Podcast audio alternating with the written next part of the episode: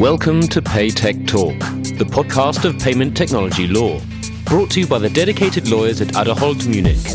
With PayTech Talk, you get the latest trends and topics and experience the world of payment, banking, and IT. Hi, we're at the Money 2020 and I get to talk to Matthias Setzer, who's Chief Commercial Officer of PayU. And Matthias, um, happy to see you here. Um, Thanks for joining. We're old colleagues. So first is, in your opinion, how long will we continue to pay in cash? Oh, very good question. And we see interesting developments in markets like India, right, where the government uh, steps in and just decides that a lot of cash is no longer valid. Um, I think despite that, we will continue to pay in cash a long time. Um, maybe even decades. Will it go mostly away and will it be a very small share? Yes, probably as well. Completely going away? Not sure people want that.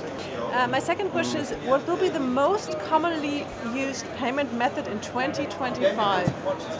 The most commonly used payment method you, on a global scale, by geography, by region, there's probably a few differences. Um, again, to the previous question, if you ask on a global scale, it will be some form of card payment, I would argue, whereas card is uh, definitely no longer a piece of plastic by then. Um, it is some token um, that is stored on some piece of hardware. Um, and again, very openly saying it may be mobile phones, it may be other devices, can be a car key. Right? Um, there's any anything happening on, on uh, voice prompted devices and other things happening. So I'm pretty sure we will pay with a token that is backed by some financial instrument, whether this is a bank account or a credit card account or something like that. Yeah, that will happen. I think a token. and the famous next big thing, Yeah. what will be it for fintech industry? Oh, there's a lot of next big things happening. Um, I think um, the next big thing for fintech is probably, I would call it real fintech. I think a lot of fintech players discovering that uh, just the cool technology is maybe not enough. You need to have access, scale, customers, capital, um, and all those other nice things you need to have. So I'm saying I would argue there's a trend for, for real fintech, whatever you call it, or, or um, some, some more sophistication, a little less hype around it. There is a big topic around data and also data protection, maybe, um, I would argue. And uh, one very recent one that is maybe coming in all those hype cycles is uh, the cryptocurrencies. And I would say the real trend is now we're getting a little more serious on blockchains. Right, on that one, but again, uh, early days. Not sure when there is a final business model. You kind of made a change from a, from a, in your career from a focus more on German-speaking countries, Europe or European, um, Yeah. well also global, but but more European focus now to a very very global focus. And I would be interested to hear from you when you when you look at what you see globally. What are the things that we're not seeing in Europe yet? And when you when you go, you know, when you travel, like, let's say India, China, Yeah, Africa, yeah, and you think, hey, that could be actually something that could come from there to us. Um, there are a few things. I mean, um, first, yes, it's a privilege um, to do and, and see that, and I really enjoy that. And it was a really nice uh, story to go even more global. Sometimes it's not so nice when you fly those hours, but generally it is. Um, I think what we are underestimating is that there is a lot of people outside of Europe. Very simple fact, right? I mean, just go to India, just go to China. You're talking almost 3 billion people in those two countries alone, right? Um, a lot of the decisions we're taking, be it in fintech or other parts of the uh, equation, actually, our decision making is no longer really mattering.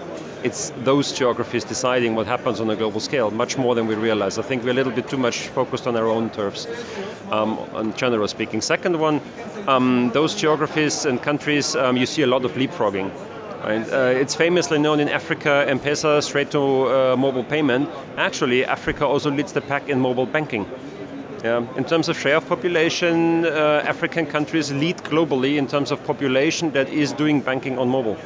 Right, and and um, so you will, and India, India is now going uh, on the India stack in the payment industry. Right? I mean, they even call it the India stack. It's a full payment stack basically.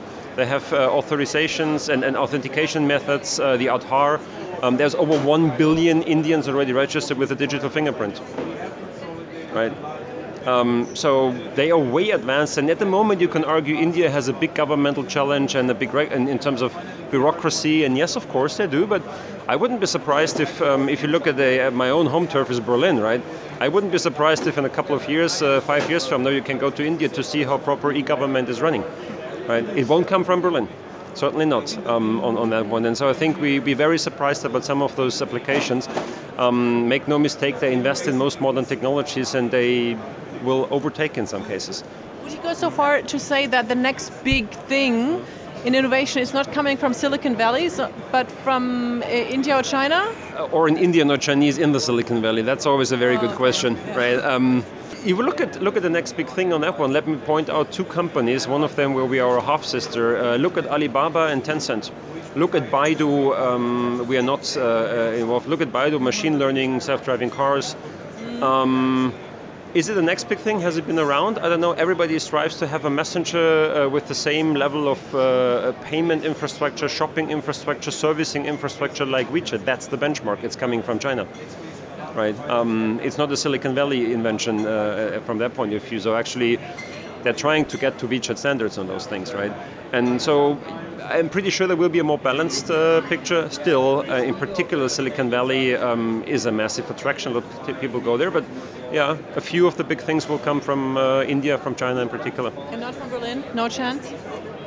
Uh, Berlin has an amazing development as well, right? Um, there is a chance for next big thing, but um, clearly. Um, and in, in, in, Berlin, I think it got a lot more sophisticated in terms of the old copycat. So you're also seeing now some more heavy lifting technology plays. You're seeing more heavily regulated businesses. You see some very serious uh, direction, and even in, in, some scientific works and others, right?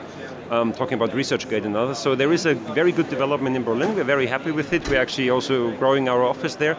We have development in Berlin. It's not a coincidence. Um, so that's all good, but to, to uh, have the same tax setup uh, in terms of investment taxes, to have the same talent setup, to copy those geographies is very difficult. And in particular, Silicon Valley is very hard to beat. And uh, talking, talking about the sheer number of people, if only 0.5% of the people in India learn to code, right, you have a half German population. Yeah. Uh. The pool is just so much bigger. And but no, we did the other way around. I mean, I don't want to sound too pessimistic about that one. Um, there is great infrastructure and talent in Berlin and other markets in Europe. So the other thing we shouldn't do is put our uh, head in the sand and just pretend uh, everything is done. No, certainly not. Right. But it's also not like uh, just because uh, we think in Mitte uh, is cool, it's not only happening in Mitte, there's a little more outside. yeah. Something that I've heard a lot here is that uh, payments is mostly in context and it will be even more in context. A lot of people said payment just takes place where commerce is.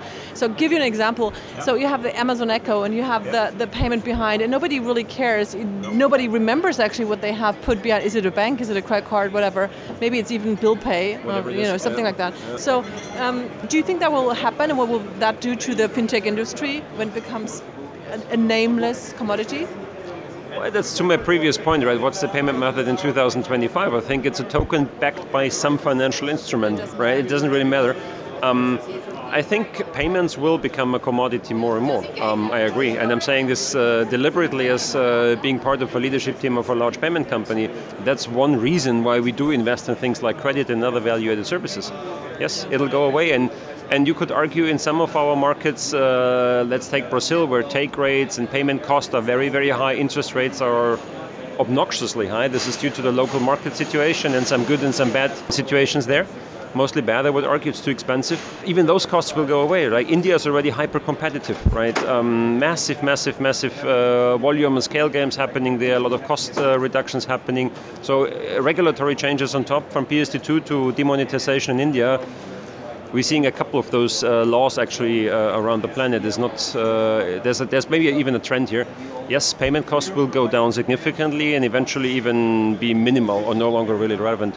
And fintech's in a way driving that, and part of it is driven by uh, take PSD2, open access to bank, open access to data, makes it more transparent, right? Um, you can get more scale. Consumers have more choice, but also consumers care less because it gets out of the way.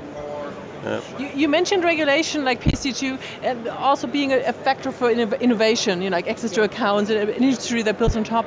But there are also a lot of people saying that it actually, in particular in Europe, with all these um, anti-money laundering laws and, and authentication and oh, requirements and uh, second, third yeah. factors, yeah. that yeah. it becomes so cumbersome that it will actually hamper innovation. Do you share this? I share that no, very clearly. I mean, the um, it has good elements, like you mentioned them, um, but things like uh, the, the, the, force for second factor authentication is completely wrong from that angle. I get the underlying argument that you should make it more safe. Yes, of course. but then you shouldn't dictate a certain method around it. This is always wrong if a government tries to guess the next technology. They simply don't know, right? And they never will, and they never did. And so this is simply structurally the wrong approach. I'm happy to have consumers have certain rights, for example, so they're very well protected. That's the right way to go it, or for businesses to have a certain regulatory framework how they can safely trade with each other in a way, and that there's all sorts of rights around it. That's a fine way to regulate, and this is a scheme we would appreciate. Uh, but then please let the specialists and the companies doing the business and the innovators decide how to make it secure. Right? And there's many other ways to do it and those things. So yes, this is limiting. Eventually, I think there will be uh, the, the, estimations are this is a loss uh, in, in uh, e-commerce in Europe in double-digit billions. Right? Um, yeah, we'll see that. Yeah. And then we'll see other markets coming in or other companies regulated outside that take the traffic because they can offer it more conveniently cheaper. So we'll learn it the hard way. Pretty sure about that. Well, thanks a lot. That was really interesting. Thanks. Thank you guys. Interesting stuff. Thanks for coming over. Thank you for joining PayTech Talk today. For further information, visit your source for legal and industry specific insights on payment, banking, and IT, and subscribe to our newsletter at paytechlaw.com.